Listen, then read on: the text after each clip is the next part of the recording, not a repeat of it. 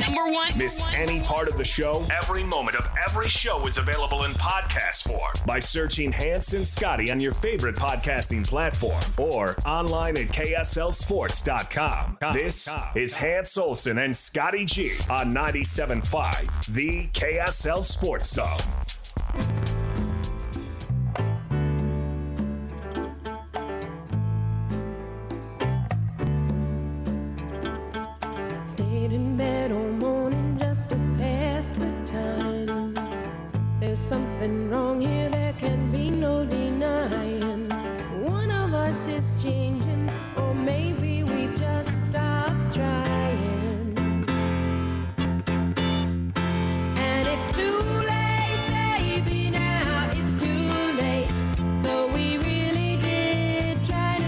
Scotty, 97.5, the KSL Sports Zone. Hey, never a bad time to talk a little college football. Bryan Fischer, national college football writer for Fox Sports, kind enough to hang out with us. Bryan, how you doing, man? Hey, Bryan. I'm doing doing well. Good to be on with you guys. You think the muscle memory will come back on NCAA football after 10 years when it comes back?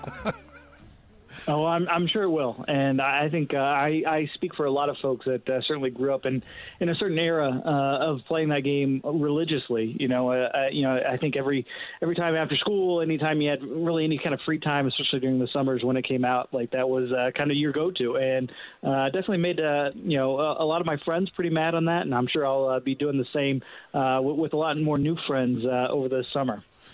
You know, Bryan, I I uh, got to play in the NFL for a few years. I was on two uh, editions of the Maddens, and we got I think it was eight thousand dollar royalty royalty check for the for the Maddens. And I remember thinking, man, I wish I would have got those for the NCAA ones. I was on four of those. Are they paying these guys? How much money are they paying? And can I get paid for the ones I was on back in the 90s? Uh, you know, I, you might have to uh, to talk with a lawyer on on that last one for, for sure. And uh, you know, I, I think there there definitely is some progression towards you know paying some of the players to, to be a part of this video game. I, I think the the final form factor of that is still kind of being worked out. You know, EA Sports has um, been in, in, in talks and they've had an agreement with uh, you know one team partners and a few others that are kind of handling the back end, so so to speak, of, of that. And you know, frankly, you know, you kind of anticipate a lot of these players kind of opting in uh, probably over these next couple of months. You know, I think now that there's kind of more information about the game, uh, they can really kind of start down that that road uh, with the players themselves. It's obviously difficult. You know, I, I think one of the things that it has kind of come across, you know, in, in terms of talking with a lot of the folks uh, either connected to the game or uh, over at One Team Partners that uh, are kind of handling some of the licensing is that, you know, they, they have problems, you know, just in terms of keeping track with some of the players moving from team to team and these transfer portal windows. So, like, that's something they're still also kind of trying to figure out. And so I would anticipate that uh, there will be certain players, you know, in the game that uh, you're able to play as uh, on, on these real life teams. And, you know, what kind of likeness they have, that sort of thing is probably still still being worked out. And it seems like they're they're at least on the path to that. But that's kind of like the, the final piece of the puzzle, uh, if you will. And, and I don't I don't anticipate it anywhere uh, c- coming close to some of those Madden payouts. This is probably going to be a couple hundred dollars, which will be nice for a lot of those college kids. But uh, this is not anywhere near in terms of that kind of big NIL payday that uh, I think a lot of people were anticipating when this game uh, was first announced. When you look at the demise of the Pac 12, and George Kliavkoff essentially sent packing earlier today, the, uh, the announcement coming from the conference that they, um, you know, it's a mutual decision. But uh, when you look at the percentage of who is to blame over the last several years, how much of that goes to Larry Scott, how much of that goes to the presidents, and how much of that goes to George Kliavkoff? Well, I would say probably sixty percent is is definitely on the presidents. Like they they, definitely occupy kind of the, the lion's share of mistakes here. Number one of which is, is kind of keeping Larry Scott around, you know, far too long than, than what he should have. And um, I think uh, there has been you know quite a bit of turnover, certainly in terms of that presidential suite level uh, at, at a lot of schools. You know, a lot of key factors, you know, that are um, you know kind of led the Pac-12 down this road, and, and I think the, the presidents just kind of taking their eye off the ball in terms of what's happening in college athletics in general, kind of understanding the landscape, uh, especially from from media rights standpoint, uh, these last kind of two years or, or, or so as well. Like that, that they deserve you know kind of the lion's share for sure. Uh, not that's not to say that Larry Scott and George Kliavkoff are, are blameless. You know, I, I think they each have uh, a lot of things that, that worked against them during their tenures. And you know, look, the, the fact of the matter is this happened. You know, the breakup of the Pac-12 happened under George Kliavkoff's watch. So uh, you know, he he definitely uh, has probably a little bit more even than, than I think Larry Scott. Just not really understanding the marketplaces that uh, he, he was kind of thrown into. Being an outsider in college athletics really kind of worked against him. But uh, I, you know, maybe maybe 15, 20 percent, but the lion's share of the blame for the Pac-12 breakup is, I think, ultimately falls on on the presidents themselves. You know, Bryan, I cannot believe how quiet they kept this. Our military needs to study USC and their exit from the Pac 12 because I still cannot believe the presidents and athletic directors that I've heard say, we knew nothing about it, didn't see it coming, didn't hear a word, didn't know it was going to happen. Because if they were going to save this, as soon as they heard any of the rumblings that USC was going to pull anchor and sell out, they needed to make sure that they were taking care of that. It, as you've done research and as you've listened and as all this fallout has played out, have you heard from anybody that said, yeah, we actually did get word on that. Yeah, we we we did kind of know that was coming, or did they really keep it that covert?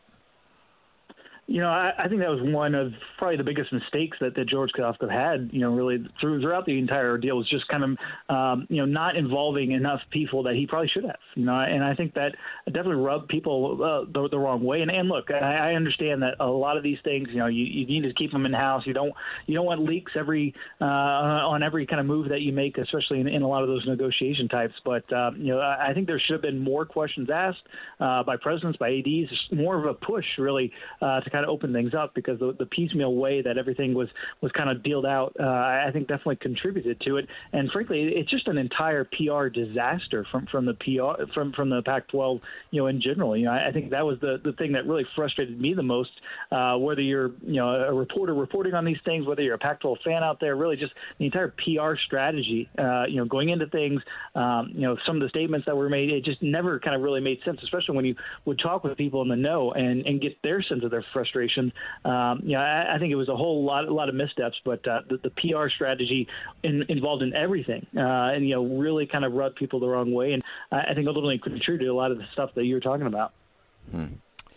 Bryan Fischer joining us, college football writer uh, for Fox Sports. All right, so Bryan. Uh, the ESPN and the college football playoff, they get a six year, $7.8 billion. So essentially, you're looking at well over a billion dollars a year for the rights to the college football playoff. Did that number exceed expectations? Was it about in the range where you thought it was going to be? Kind of give me your thoughts when you saw that number come across the wire. I, I think it was a little disappointing if you're, you know, some of the CFP staff or, or certainly some of the schools kind of involved in, in looking at some of those payouts down the road. You know, and I think in, in this media environment, is it an increase? Is it, uh, you know, upping with a, a pretty good uh, media partner and in, a changing world? Sure, all, all those things. But at the end of the day, you know, I, I think if you had asked somebody maybe a couple of years ago, you know, when when the media rights market was a little bit hotter, and this is obviously something that the Pac-12 kind of ran into, and and even the Big 12 to a lesser extent when they redid their their extension, you know, it, it's just not, you know, nobody's really kind of ponying up uh, for these things, and and frankly, I, I think ESPN was kind of bidding against themselves. You know, this is not a, a package that ever really really truly went to market. You know, you you could say yes after these next two years, you you could start to negotiate beyond that, but you know, ESPN still had some some things that uh, that they could kind of leverage uh, in this. And I, I really don't did, never got the sense that as much as um, you know the CBSs and Foxes and, and NBCs of the world would would definitely have some interest in part of the playoff package. You know, it really never got to the the point where you're talking openly about having a, you know multiple networks involved in, in bidding for certain games, having a conference championship rotation in terms of um, there are some some of the title games and, and semifinal rotations. You know, really never kind of got to that point. And ultimately, this is kind of the the, the best deal that uh, the CFP could come up with. And I, I think at the end of the day, when you're looking at this kind of towards the back end of the deal, especially you know four or five years from now, uh, it kind of looks like a sweetheart deal for, for ESPN. They're they're locking up a, a marquee property in, in, a changing media environment, and they're going to have a, a, lot of control over things and, and a lot of control over uh, what we have kind of seen seen uh, really emerge as America's second most popular sport. There's really kind of only one thing out there, you know, for, for all the talk about NBA rights and everything coming up. Um, you know, there's really only one thing that uh, is, is anywhere comparable or even in the region in terms of number of viewers to the NFL right now, and, and that's college football. And uh, you know, for ESPN to kind of lock up uh, essentially the postseason format and expanded postseason format that keep in mind is not just going to occupy you know the regular season, but really going to occupy America's attention across multiple months. Now it's not just going to be a January thing. It's not going to be a, just a New Year's Day type of thing. This is going to be a multi you know multi week, multi month uh, kind of focus for, for a lot of the uh, football interested country. And uh, you know I, I, think it's ultimately a, a, great deal for ESPN, a solid deal for the CFP, and we'll see in terms of the schools themselves and ultimately the fans themselves as well. As good a job as ESPN does in terms of presenting this game, I, I think there could have been um, you know, certainly a lot more interest uh, drummed up if there had been multiple networks involved, and uh, maybe there is still the, the, that in the end. But uh, you know, there, there's no no doubt in my mind that this kind of it kind of reeks a little bit of, of a bit of a sweetheart deal for ESPN. Bryan, I want you to give me some of the details and insights into this alliance between the Big Ten and the SEC that we just saw, this merged alliance, and what they're working towards. What does it mean? Does it have more meaning than the last alliance that we saw that was an absolute joke. Kind of walk us through what it what it may inflect and, and mean in the future of college football. You know, I, I think it, it's certainly a statement of intent that uh, you know, kind of everybody's kind of you know questioned in terms of all right, well, when are the, the SEC and the Big Ten really the the, the power two really going to start to kind of flex their muscles a bit? And this is not necessarily that, but I, I think it's a uh, sign that you know what we, we can if we want to, and and I do believe Tony Petitti and, and, and Greg Sankey in terms of they they want to be inclusive, they like how college sports is. You know, they, they really want to lean into you know kind of the current system, fix a lot of the things that um, you know that that are plaguing it. But at the end of the day, they also want to do what's best for their schools, and they understand that the power that they now have. And I think this is kind of uh, you know a march towards that. You know, and, and I think it's it's certainly early days for things. You know, it is a committee. You know, it feels like every time any college sports wants to do anything, it's uh, all right. Put put a bunch of people in the room and have a couple of meetings and, and talk some things out. And this is certainly the early stages of that. But you know, you can definitely kind of tell this is uh, maybe down the road. You know, when when push comes to shove, you know, if this group wants to do something, um, they're going to be more inclined to do this and, and, kind of throw their weight around. And I, I, think that is certainly the the takeaway that I got. The takeaway that a lot of college leaders have got. That uh, you know now now the Big Ten and the SEC, you know, that they're certainly at the top of the table, and um, you know they're starting to make sure that their voices are going to be heard. And whether that comes down to things like you know paying athletes directly, you know, this this whole thing that regarding Charlie Baker's new proposal, maybe shaping it uh, in, in a manner that uh, they they like more so than say um, your average Group of Five school or, or even what the Big 12 and ACC want. Um, you know, in terms of some of the lawsuit and legal settlements that they're, they're going to have to go through, um, you kind of get the sense that this is kind of the, the first foray in ter- terms of uh, you know the, these Big Ten and SEC schools kind of saying, all right, here's what we want to do, and then you guys can go ahead and do what your own things. And, and I think that's kind of where we're ultimately headed with uh, not only this this alliance that uh, is, is not uh, not signed on the dotted line by any st- stretch of the imagination, but is kind of much more of a statement of intent for a lot of these schools saying, you know what, we're, we're kind of fi- finally tired of uh, going along with the group. We're going to do our own thing, and you guys can either join us or you guys can go your separate ways. Do you feel like we're going to get a uh, free run on transfers where guys can transfer as many times as they want and be immediately eligible? You know, I certainly from a legal standpoint, you know, that seems like where, where we're headed. But uh, you know, I, I definitely talking with a lot of folks a couple months ago at, at the NCAA convention, and then just uh, you know, in general, uh, since a lot of these legal rulings have come down, you know, I do feel like there is going to be some movement towards tying transfers to kind of academics, and, and you know, there's there's been some things around that in terms of you know progress towards your degree, that sort of thing. I, I think stiffening some of those restrictions up a little bit, um, you know, is, is probably going to be coming down the pipe at some point.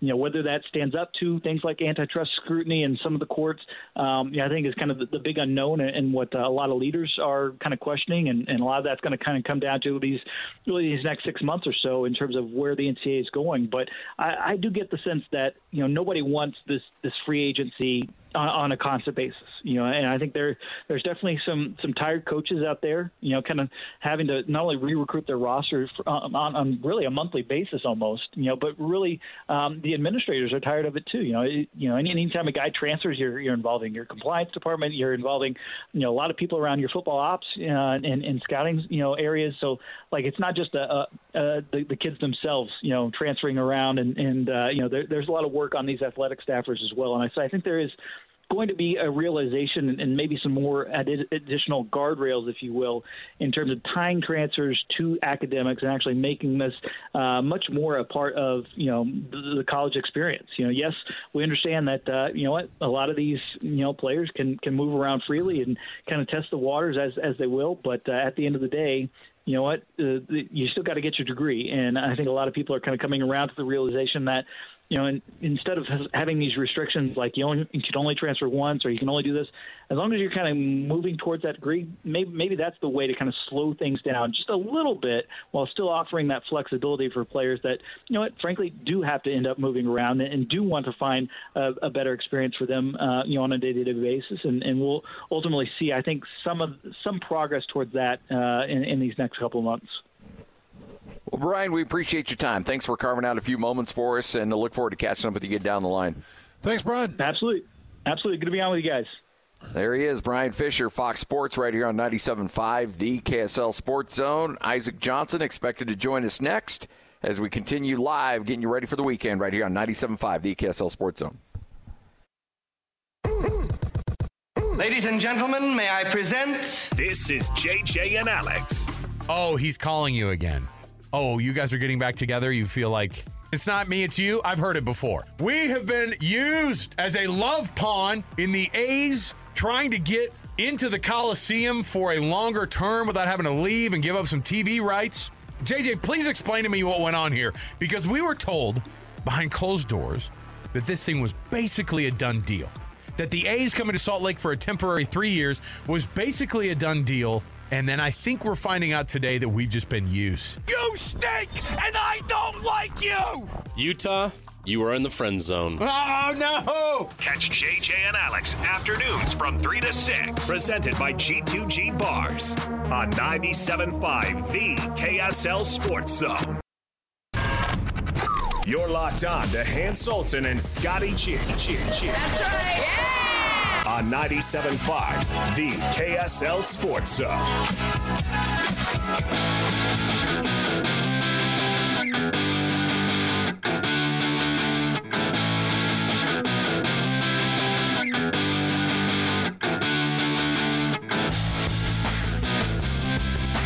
Hans and Scotty, 97.5 DKSL Sports Zone. Hans, you're back in Salt Lake. I'm here in, uh, in uh, Fort Collins. Utah State getting set to take on Colorado State coming up tomorrow. Huge game. And joining us live here in Fort Collins, Isaac Johnson's with us. How you doing, man? Hey, oh, Isaac. I should probably turn your mic on. There you go. Oh, there we go. I'm doing good. Doing good. Glad to be here. All right, so we got some house cleaning we got to get out of the way here first. My guy's from Weiser. Now, you were on the Oregon side of the border, right? Yeah. Yep. Nyssa, Oregon. Super small oh. farm town. Yes, Parma Nyssa. You grew the hops out there, didn't you? yep, they're out there on those big old log stands with the the strings across them. Were you part of the hop farming out there? No, my dad was an elementary school principal, so we were in the Malheur County Fair with uh, with pigs and goats, but we weren't farming. So, you uh, now again, I want to make sure I get this right because Hans is a Weiser guy. Oh yeah, and uh, and I've heard way too much about the Fiddle Festival. so your your sister was it your sister that was my involved? cousin. Oh, cousin. Yeah. Okay. So my cousin, uh, my brother actually started playing the fiddle, and my cousin was um, super competitive. She started playing because he was playing and wanted to be better. And so she proved it, and she won the Weiser Fiddle Contest, and then she went oh. on to win the oh. National Fiddle Contest after she graduated high school. Oh, are you so, kidding me? What what division did she win? Uh, I think the over 18, so like the adult division. Wow, that's that that is tough. People don't understand the the Weiser Fiddle Contest is one of the top national contests. It is it is the uh, it is the identifier for your top national fiddlers. So, yep. she's the real deal. That's incredible. Oh yeah, that's what qualified her for nationals, and then she went on to win that. So. How often did you guys light a fire and give her a fiddle and dance to it? Like, is that something you guys did in the? Every now and then at family reunions, we do that. Yeah. I'm glad the fiddling's the deal in your home, man, because it used to be the deal in our home. My brother was a fiddler, and we just sit there and listen to him fiddle, just like Pa on Little House on the Prairie, which Oh, is yeah, probably yep. a, a show reference that you probably don't know. Or do you know Little House on the Prairie? oh yeah, the Ingalls family. Come on. Oh my gosh! I'm telling you, Scotty, this dude's after my heart. Hey, I, I want to know this. You know Isaac- Merlin Olsen's his uncle, right? Really? Yeah. There we go. Yeah, uh, yeah, exactly. And you, I guess you should know Little House on the Prairie since you're at Utah State and Merlin is the uh, the figure out there. But Yep. uh, when did you start getting your height? I'm just curious because we don't grow people like you in Idaho very much, and I know you're in, in this the Oregon side, but um, when did you start getting your height and start thinking, "Holy cow, I I might be able to play this game"? Uh, I was always pretty tall. Um, I think sixth grade I was six foot. Seventh grade I was six three. Eighth grade six six, and ninth grade I was six nine, and then I just grew an inch after that. So I was just always pretty tall. Did you get it from your parents? Your parents tall? Yeah, my dad's six six and played for the Aggies um, one year before and one year after his mission. Okay. And then my mom is six two. So So you Yeah. knew it was going to happen. Now, how Yeah. tall? How tall Spencer? uh, my older brother, he's six five. So he was projected to be like six eight, but Kind of capped out you there know, at six yeah, five, Six huh? five got him. So little sister passed him up at six six. So was the competitive juices always flowing in the family? I mean, was it always something that Oh, you yeah. guys always got after each other pretty good? Oh yeah, always. There wasn't. Uh, when we got a little older, one-on-one wasn't allowed. It was only like pig or horse, because otherwise it'd get too physical and throw down in the driveway. Concrete was too dangerous. It's like that, huh? It got really Oh, yeah. competitive.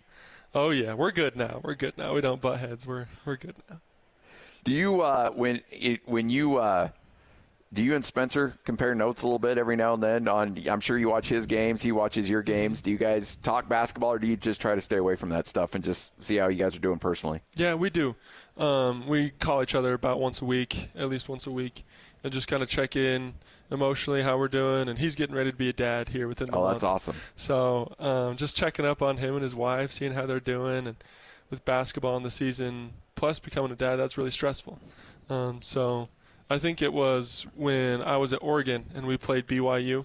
We were down quite a bit when I subbed in, and he kind of gave me a little tap on the butt and was like, "Hey, just breathe, be confident, and just do you." So that's kind of where it started, of us just checking up on each other and making sure we're all good. So Isaac, I got to tell you, I I really stumbled upon your game. I, I actually came out to the Utah State Boise State game there in the Spectrum just to come take it all in, and you caught my eye in the first half, putting up a couple of threes, and and then I was there in person, seeing your length, and I was like. Geez, this guy, this guy can, this guy can really hammer it. He can do a lot of things.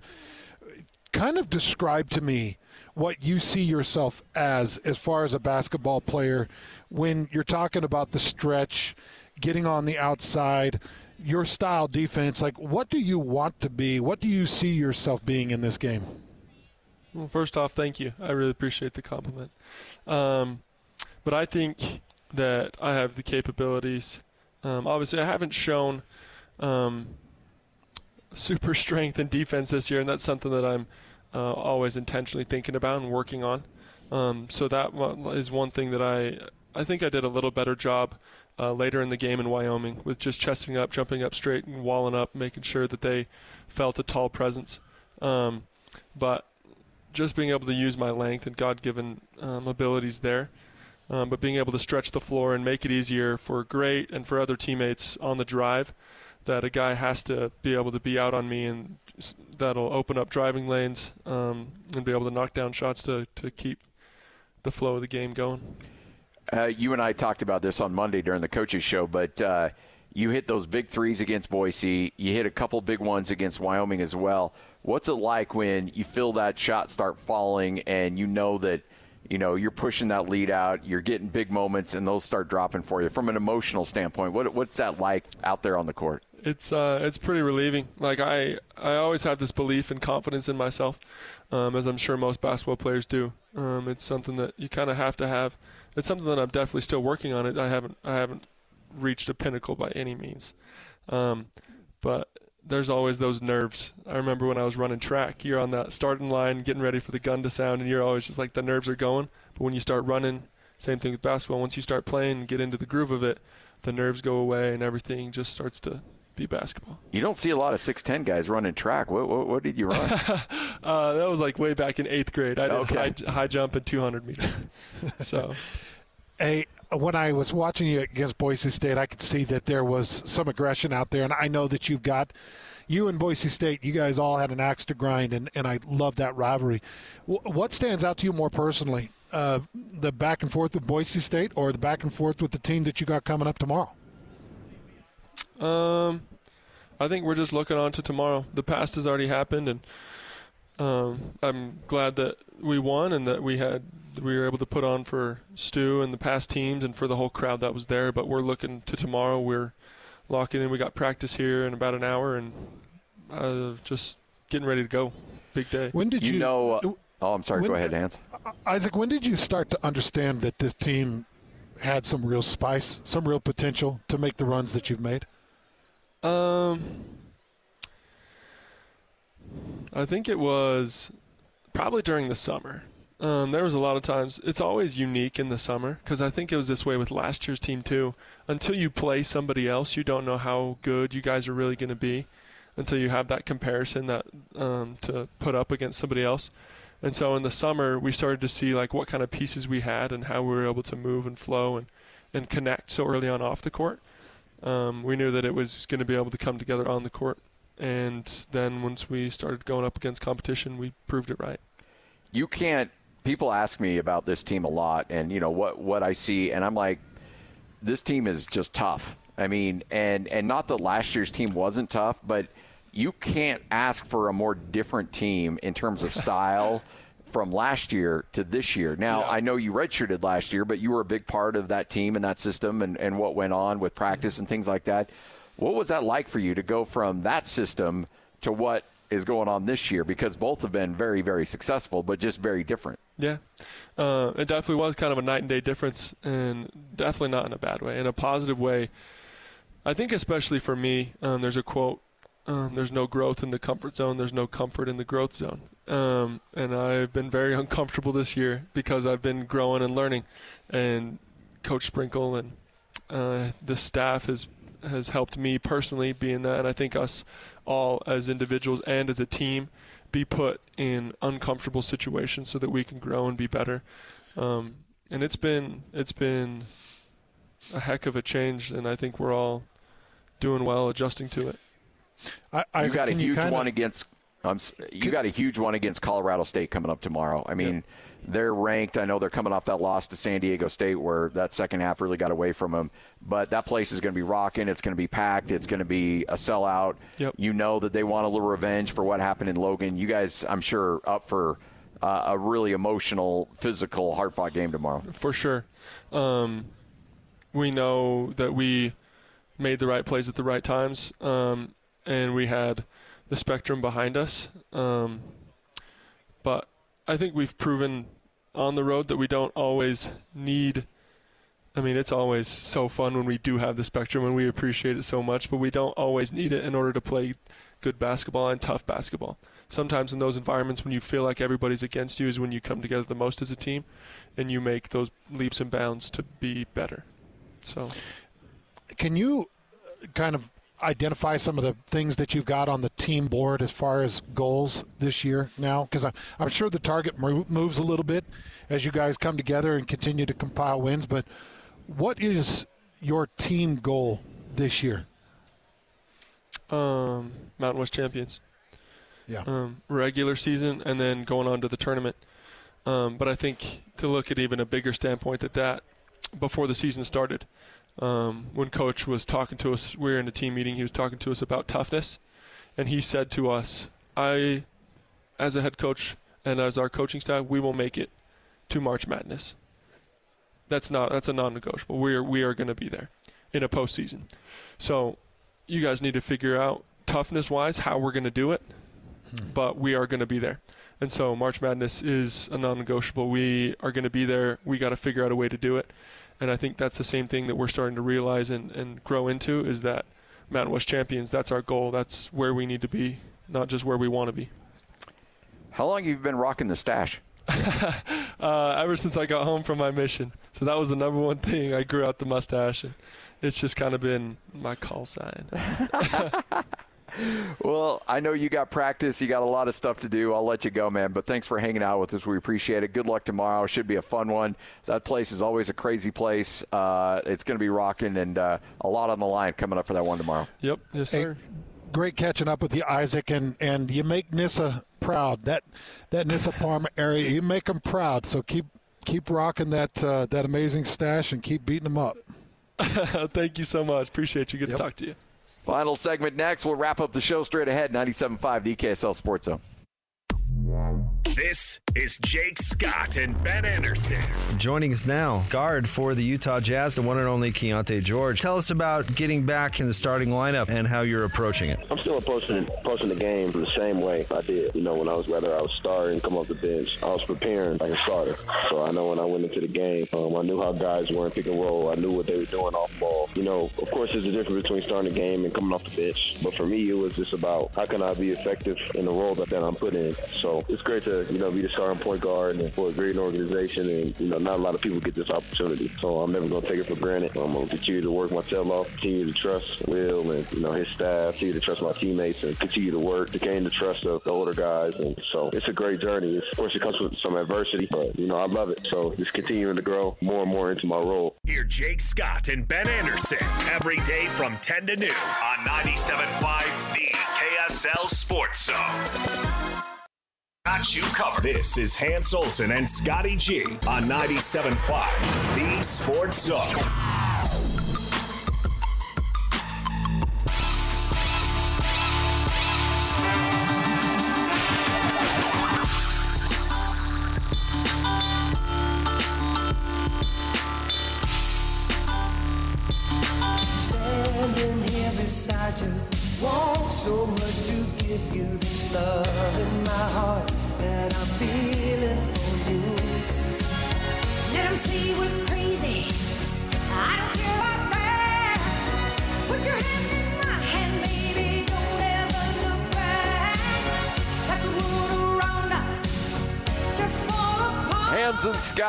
97.5, the KSL Sports Zone, wrapping up another edition of the show.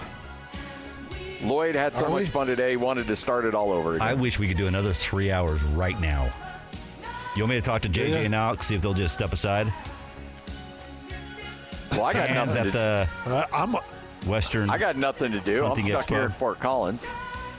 Hans, I know Yeah, you don't. You do you probably you probably can't do any ice fishing with that ear of yours. Yeah, you need to stay indoors, buddy. It is crazy susceptible to weird temperatures. I got in the shower with a medium heat. It felt like I was putting hot lava on it. So yeah, it is. It's it is not ready to go out in the cold. So I'm going to stay off the ice. I, I it might just be one of those lazy bumming around the house weekends. You know.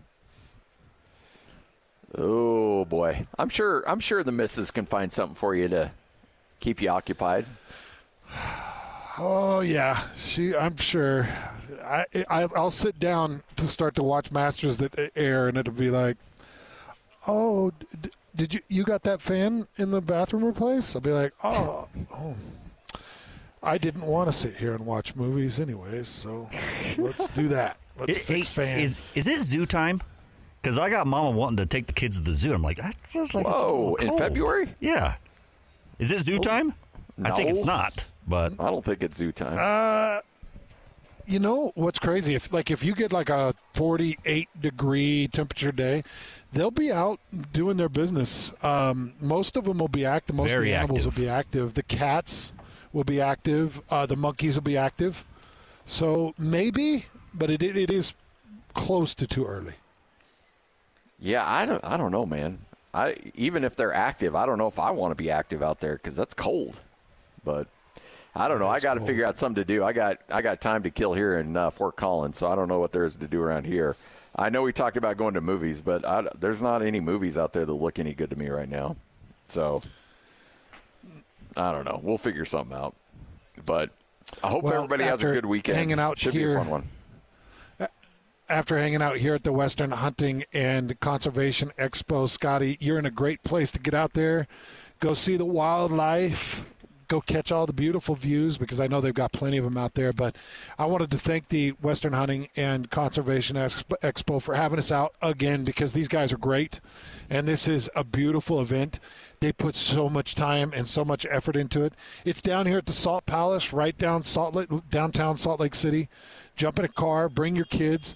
They've got every animal in this state in a taxidermy form that you can take a look at and see it up close. And I'm telling you, it is great to come in and just learn about the world of hunting and get yourself edu- educated on how to go about it and where you start the tags and the purchasing and entering into the lottery for tags and what those tags mean and where the money goes. Come down and just see what it's all about because I really do pay attention to the conservation side of things because as our population booms here in the state of Utah, and believe me, over the next five years, it's going to continue to boom. I hope that every person that steps foot in this state understands how serious we take our wildlife and how serious we take our hunting and how important it is that you do it the right way because there is a right way to do it. And that's what this uh, Hunting and Conservation Expo is all about doing it the right way. And I am very passionate about that end of things. I'm not so big on big game hunting, but I'm very passionate on working conservation and making sure that our state of officials are able to control our populations and make sure that our wildlife stay healthy. Love it. Absolutely love it. Event continues on this weekend. Make sure to go down there, say hi, and uh, check out all the great stuff going on. Uh, always, they do it right. They know how to knock it out of the park for sure. Hans, have a great weekend, my friend. Always good. Thanks, Always guys. Another Yep. fun week of shows. We uh, will be off on Monday. We'll be back with you on Tuesday. Uh, remember Utah State, Colorado State game tomorrow. It'll be a massive game uh, between two, you know, teams that are either ranked or right there, ranked near the top of the conference. A lot on the line for that one. So. Pregame will begin at three. Uh, tip off is at three thirty, and uh, you don't have any jazz, so uh, sit back and uh, hang out with us for that Utah State game. It's going to be a lot of fun. Lloyd, have a good weekend too, my friend. Go, go see those zoo animals. Let's go kill some birds. I'm psyched. JJ and Alex next, 97.5 the KSL Sports Zone.